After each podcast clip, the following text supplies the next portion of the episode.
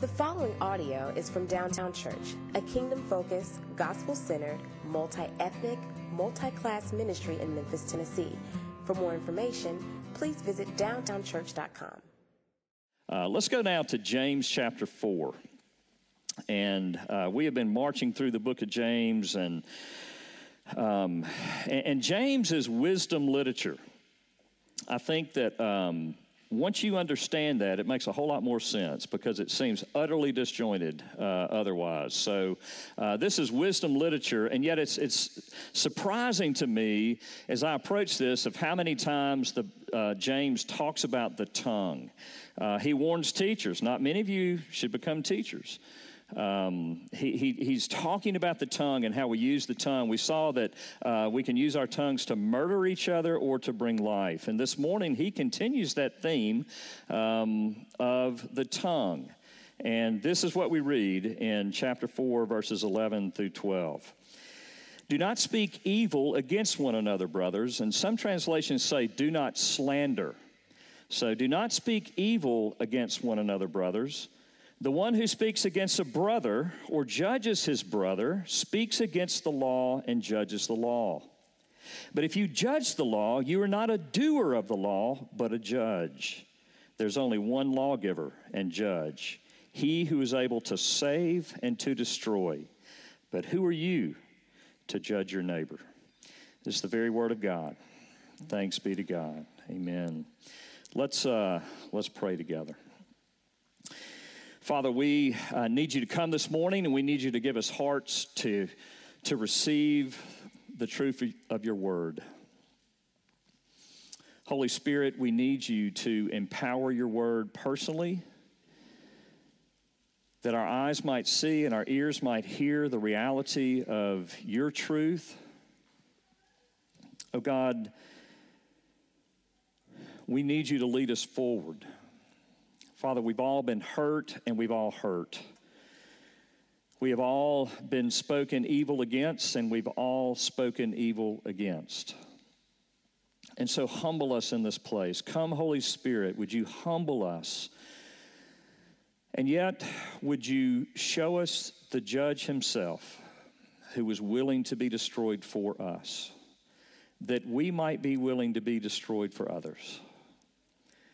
Oh God, create a movement of love, a movement of forgiveness, a movement of unity, a movement that breaks down walls and barriers between one another, that brings reconciliation and healing. God, blow through this place by the power of your Holy Spirit.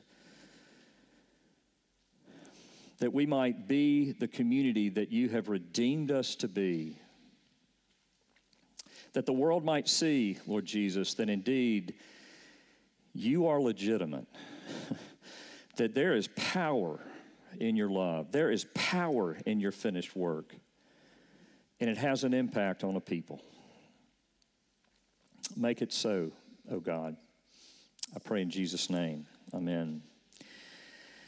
Romans 3 19 through 20 says this. It says, Now we know that whatever the law speaks or says, it speaks to those who are under the law, so that every mouth may be stopped and the whole world may be held accountable to God. For by works of the law, no human being will be justified in his sight, since through the law comes the knowledge of sin. Friends, the purpose of truth in the scriptures is not to empower us, but to humble us. If you're a Christian here this morning, that is, that is where it all started. It all started with us hearing the law of God and us sensing conviction. We didn't hear the law of God and said, Yeah, that's me. Therefore, I don't need Jesus. no, we all heard the law. The Holy Spirit brought conviction, and we said, There is a gap between me and this holy God, and we need the man Christ Jesus to reconcile us, to bring us close, because his finished work, his life, his death, his resurrection paid for my sin, and his life under the law has, has granted me righteousness, a righteous standing before the Father. I am sinful in myself, but I'm clothed in the righteousness of God. And out of that comes a humility. Out of that comes a lowering. The law doesn't empower, the law humbles. And the law, therefore, should make a, a people that, that are, are, are more humble than holier than thou. The, the gospel should create a radically new community. Those of us who have been brought forth by the word of, of, the truth, as, as James speaks earlier in the book, those of us who have been born by the living word should have a humility and therefore should, out of that humility, be speaking words of humility, not words of judgment and slander. And yet, if you, and, and, yet we all know that that is not what we often find in the church. We were at, our staff was at a church planters, planners retreat this week in Colorado. And uh, we had counselors on hand for church planters. And we realized immediately that we should have brought more counselors for church planters. Why? It wasn't the wounds of the world, it was the wounds of God's people that have humbled these church planters to their knees. One came even having already submitted his resignation. They were wounded and broken. Why? Because the church has not spoken words of love, not spoken words of encouragement, but spoken words of slander and evil. If we went to um, the socio, social, um, financially uh, or economically poor in our community, would, would they feel as if the church is, is a community that has lifted them up and encouraged them and brought life? Or have they been ignored and even judged? Do they feel judged? Does the LGBTQ community in Memphis feel loved and, and, and, and, and encouraged by believers in this city, or have they felt judged and isolated? Have people in our own households felt encouraged by us, or have they felt judged? You see, Jesus says the whole fulfillment of the law is to love your neighbor as yourself. That's what Paul says in Galatians. He left out, love God with all your heart, mind, soul, and strength. He says the fulfillment of the law is to love your neighbor as yourself. And notice it doesn't say um, your straight neighbor or your gay neighbor, your white neighbor or your black neighbor or Latino or Asian neighbor.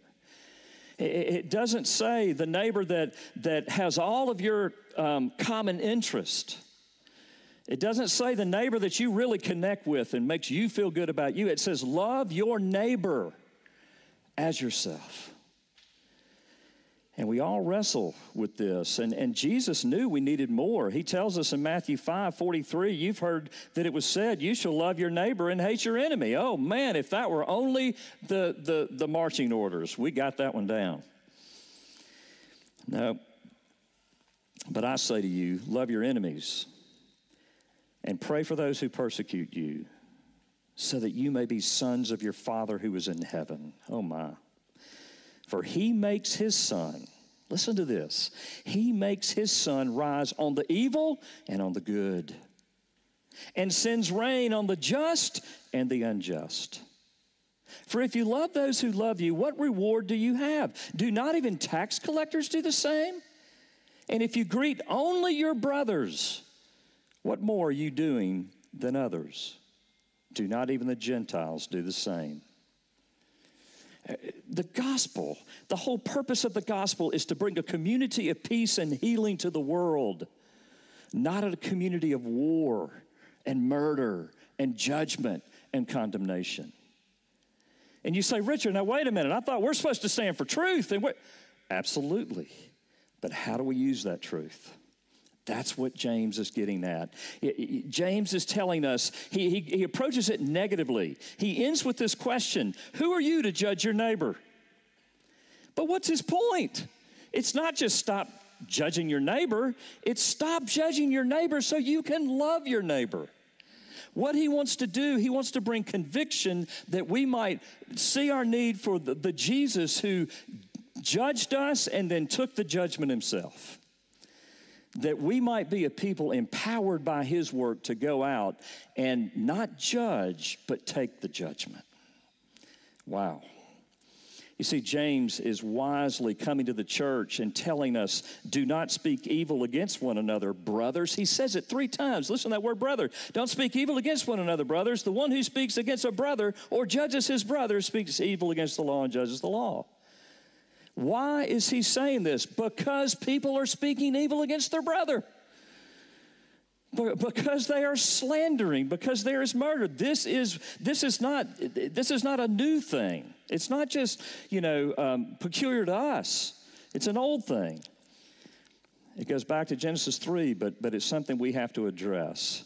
If you can relate to that this morning then this sermon's for you and the first thing we need to see is that slander and judgment have the aim of harm and not healing. What is slander and judgment? What is he talking about? I have to tell you, this is not there if this, this may be one of the most practical sermons i've ever preached and, and it was practical to me this week. I spent some time with uh, two people on the staff of a church far outside of memphis. And there is real tension at, to the point that i thought there was just confrontation going on but it was actually a crisis it's actually a present crisis and I was called in, not sure why me, but I was called in to basically almost be like a judge. I'm to come in and listen to both sides and, and, and try to discern, you know, and try to bring reconciliation. And, and, and you know, what I, what I heard from the, the lead pastor was that this person on staff was not doing their job. And I talked to other staff members, and they all agreed they're not doing their job. And you would think that it would be as easy as just going and saying, okay, you need to do your job. But no, the issue is much worse than that. Why? Because there is slander going on. Because it hasn't stayed in the staff and there hasn't been steps toward reconciliation and peace. But basically, they have used the truth against this person. And we all know that that, that is a, it's an evil, it is destructive, it is divisive. And so, in essence, what what, what needs to happen, there, there's a difference between taking someone and saying, You're not doing your job, we're going to get rid of you, you know, just get out of here. We don't ever want to see you again, you're not doing your job. Or coming to him and saying, You know what? The demands of ministry, none of us in ministry are ever doing their job. It's too much. Only Jesus, He's the rabbi, He's the teacher, He's the minister. He's the only one that did it perfectly. The rest of us are just fooling ourselves if we think we're doing it perfectly. Brother, I am with you. I don't do, I, I struggle doing my job too. But we've got to come together as a team and, and we've got to at least admit that and us work together. There's a huge difference between trying to get rid of somebody and trying to bring healing to somebody. And that's what James is coming after. So, what is slander? Slander is to make judgments about others for the purpose of belittling them. That's really what you want in your heart, discrediting them, pushing them out or away and not bringing them close. To slander means to belittle. It means to judge means to condemn. Slandering is judging or telling the truth to punish rather than redeem. It's to speak from a morally superior position, to talk down or belittle rather than to speak as an equal. Slander and judging is to tell the truth to pay someone back instead of waking them up. It's to drain them of social capital, not preserve their reputation. It's to push them away, discredit, and bury someone. Get them out of sight so you don't have to think about them or deal with them ever again. Who do you want dead? This is what Jesus goes at in Matthew 5. He said, You've heard it said to those of old, You shall not murder, and whoever murders will be liable to judgment. But I say to you that everyone who's angry with his brother will be liable to judgment. Whoever insults his brother will be liable to the council. And whoever says, and here's the slander, you fool, will be liable to the hell of fire. So Jesus doesn't equate slander with rudeness, he equates slander with murder. That's why it's so destructive in the body. That's why it's so destructive in the world. So, slander and judgment, how do we, what do we do instead of slandering and judging? We speak the truth in love. Number two, slander and judgment are not the same as speaking truth in love. Paul in Ephesians 4 says this. He, he is talking about, um, you know, division in the body. That's what the whole book of Ephesians. He's trying to bring unity uh, to the body and to the church and tell us that we are one unit. But, but, he, but how are we to be one unit? Now, most of us would love for us to be able to have peace with no confrontation. I am confrontation averse. And many of you in here are as well, except for you eights, and I don't even understand you, you know, uh, you Enneagram eights. But, um, but most of us are, are um, um, um, conflict averse. But what, what Paul is saying is that there is a way to speak that brings love and healing, a way to speak truth. You hear me? Let's go back. I was talking about all of those neighbors that I was talking about, all of the people in our family and so forth. Listen to what he says speaking the truth in love. We are to grow up in every way unto him who is the head, into Christ from whom the whole body, jo- joined and held together by every joint with which it is equipped, when each part is working properly, makes the body grow so that it builds itself up in love. There's a way for you and me to speak truth to one another that actually brings healing and unity so that we are functioning on all cylinders. We are traveling at, at the kind of speed that we should be traveling is as a community and in the world.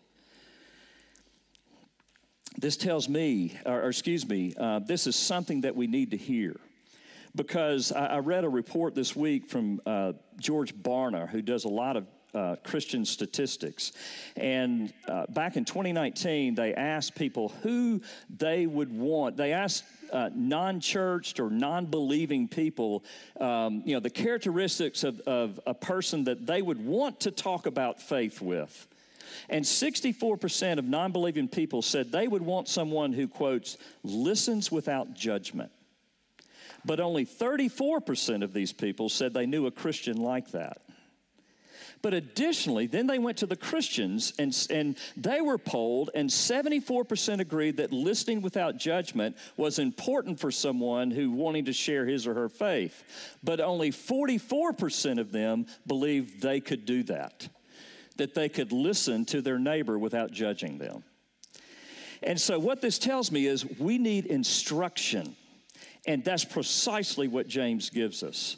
There's three things that we need to embody to speak truth and love, to be a source of healing and not a source of, of murder and division, and, and to be an instrument of the evil one.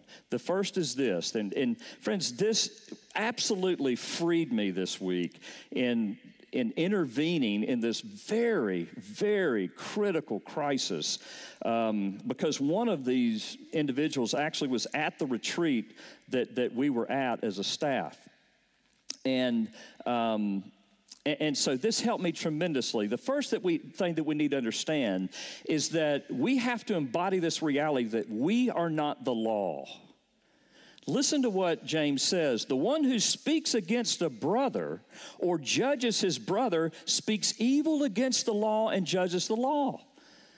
What is the greatest, what's the greatest commandment? Love God, love neighbor. So if we take the law to hurt somebody, if we see ourselves as the law, we are the law keepers. Uh, ever been around somebody like that? Ever been somebody like that? We've all been somebody like that in different situations. We find ourselves feeling the need to be the law, to correct, to, to bring the truth in. Just, you know, and what Paul says, uh, uh, excuse me, what James says is when we do that, we are judging the law because the law tells me that's not, I, I am under the law and I am someone who is a lawbreaker. I can't be the law, the law has to be the law. Unbelievable. Remember what I just read, Romans 3:19. Now we know that whatever the law says, it speaks to those who are under the law, so that every mouth may be shut up.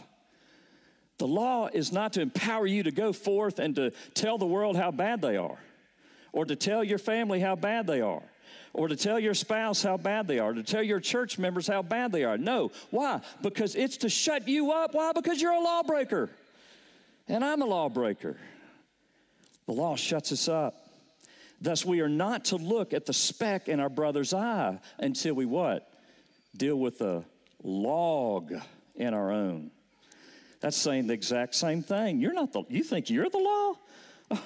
Oh, start taking a look at yourself. Start, uh, the law can never be a bat in our hand, but a mirror to see our own face.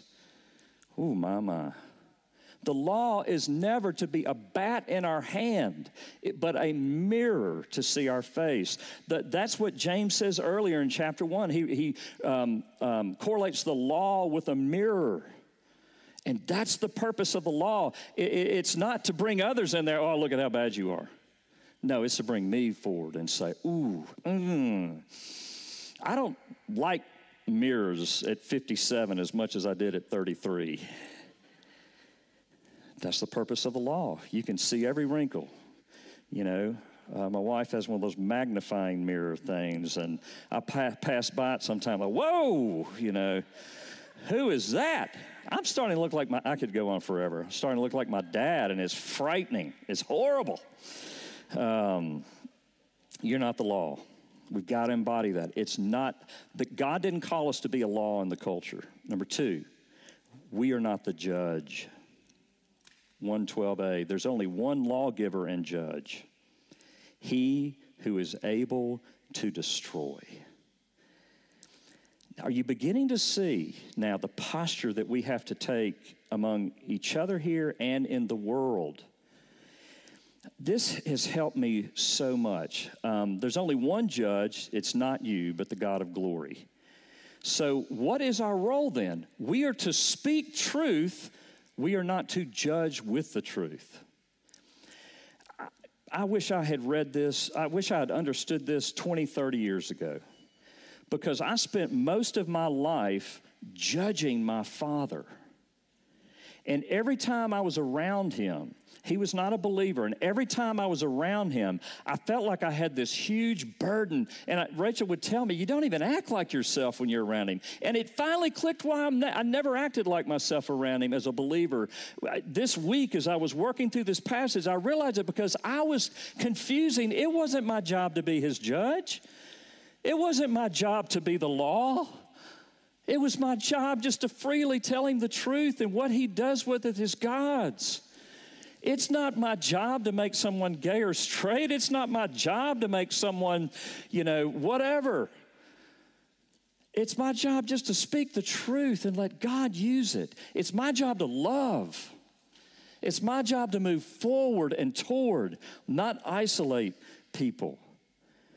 This helped me so much, and it'll help you if you're. Um, conflict averse because I sat down with this couple this week and I just simply read kind of my observation. I said, Look, I'm, I do not know if this is true or not, but this is what the whole staff is saying about you. And I know it's going to be hurtful, but you got to know I love you. Matter of fact, I love hanging out with you. You know, and I also love hanging out with the staff. I love you all. But here it is. And it was like the most freeing thing for me because I, I wasn't judging. I wasn't being the law, I was just providing the information and saying, Brothers, I will help you walk through this, I will be with you in this. Um, we are not the judge. But then, thirdly, we have to accept the nature of our salvation. There is only one lawgiver and judge, he who is able to save. You didn't save yourself. I didn't save myself. God saved you. There's only one who is able to save, and, and he is Christ Jesus. It is by grace you have been saved through faith, and this is not of your own doing. It is a gift of God, not a result of works, so that no one may boast. Do you realize what God has done for you? Do I realize what God has done for me? I am who I am today. My identity is the person of Jesus Christ because He came down in the midst of my unbelief and sin. He came down in spite of me. And by the power of his Holy Spirit, he worked through, he, was, he used his word as an instrument to, to bring my soul alive. That I might see my sin, but that I might look at Jesus and say, Oh, it's not me, it's you. You're my brother. You're my friend. You're my master. You're my Lord. And oh, you have reconciled me to a father. Oh, that's the father I've always wanted. That's the father I've been looking for. And oh, I have him because of Jesus. Oh, that gospel message begins to, to, to soften your heart. And therefore, this whole question that, that James ends with who are you to judge your neighbor? makes perfect sense. I am nobody to judge my neighbor. It is not my job to judge my neighbor. Why? Because Jesus knows every sin I have ever committed. He knows every sin I'm going to commit the rest of this day. He knows every sin that I will commit for the rest of my life. And He judged that sin to hell itself. And then He said, Step away and I'm going to take the judgment for you. Oh, this is the judge that we have. This is the, the, the, glorious Jesus that we have. And if we will live under his grace, if we will live under his love, if we will understand that we are not the law, that we are not the judge, and we understand the nature of our salvation, then we can go out into the world and understand it's not our job to save the world. Jesus has already done that. It's our job just to simply go forth and speak truth to our neighbor as men and women who, who have no, who can take no credit for their salvation. We can come to the world as fellow sinners as fellow men and women who don't have it together, who err at every point, who, oh, we want to do good, but at every point we seem to be doing bad. But oh, the love of God our Father. Do you see it? This is what we're inviting people into. This is the kind of community that we can be because you are. Here's the reality we are going to know the truth about each other because we're family. You're going to find out stuff about each other. You're going to find out stuff about me, but what are you going to do with that truth? Turn it on yourself. Take it to God and come to me humbly. And I come to you humbly. We go to each other humbly. And we say, I may not even be right, but. And when that is our posture, that is our attitude, and we go out into the world and we go out into our neighbors and we start approaching them like that, I want you to know about the love I have, a love that I don't deserve. What are we going to do with the truth? When we speak the truth in love, we do so in three ways. And I'll end with these just quickly. As rescued, saved sinners, thus humbly. We go humbly. As those longing for God to bring salvation and good to others. We are fighting for our neighbor, not with our neighbor. If you just take that one thing, you, have you, eliminated so much uh, hurt and pain. And then, thirdly, we go, and, and those not making what am I saying? Then we speak the truth, we do so as those not making repentance and conversion the basis of our love. Do you realize you need unbelieving, you, you need people that don't love Jesus in your life? How many of us have deep friendships with people that don't love Jesus? You have to ask yourself, why don't I? It's probably because you've been acting like the judge and the law. we need to go out and we need to see it's our it's our responsibility to love and love boldly. Speak you don't let someone that you love walk into an oncoming train. You of course you speak truth. Of course, you, you, you, you shed light on what God has said, but you do it as a fellow traveler and a fellow sinner who just happens to be saved by grace. Friends, I want to spend just a couple of minutes. Uh, Paul, if you would just pray. And I would love for us, each of us, to just start identifying at least one person. I asked the question earlier who do you want to see? Who you wish was dead? He said, Oh, Richard, I don't wish anyone was dead. Okay, who, who do you avoid? You wish they were dead. you wish you didn't have to deal with them. Start listing those people and asking God for grace to show you how high and wide and deep and long His love is for you in spite of your sin, in spite of what you've done. Think about your posture toward people at work that you've pushed off, that you just you just wish they would go find another job, or maybe kind of what Jesus said, you wish they were dead. Think about people in your neighborhood, neighbors that just tick you off because they're constantly doing whatever. How can you take a posture of love? It starts with repentance, your repentance, not theirs. Let's take a couple of minutes.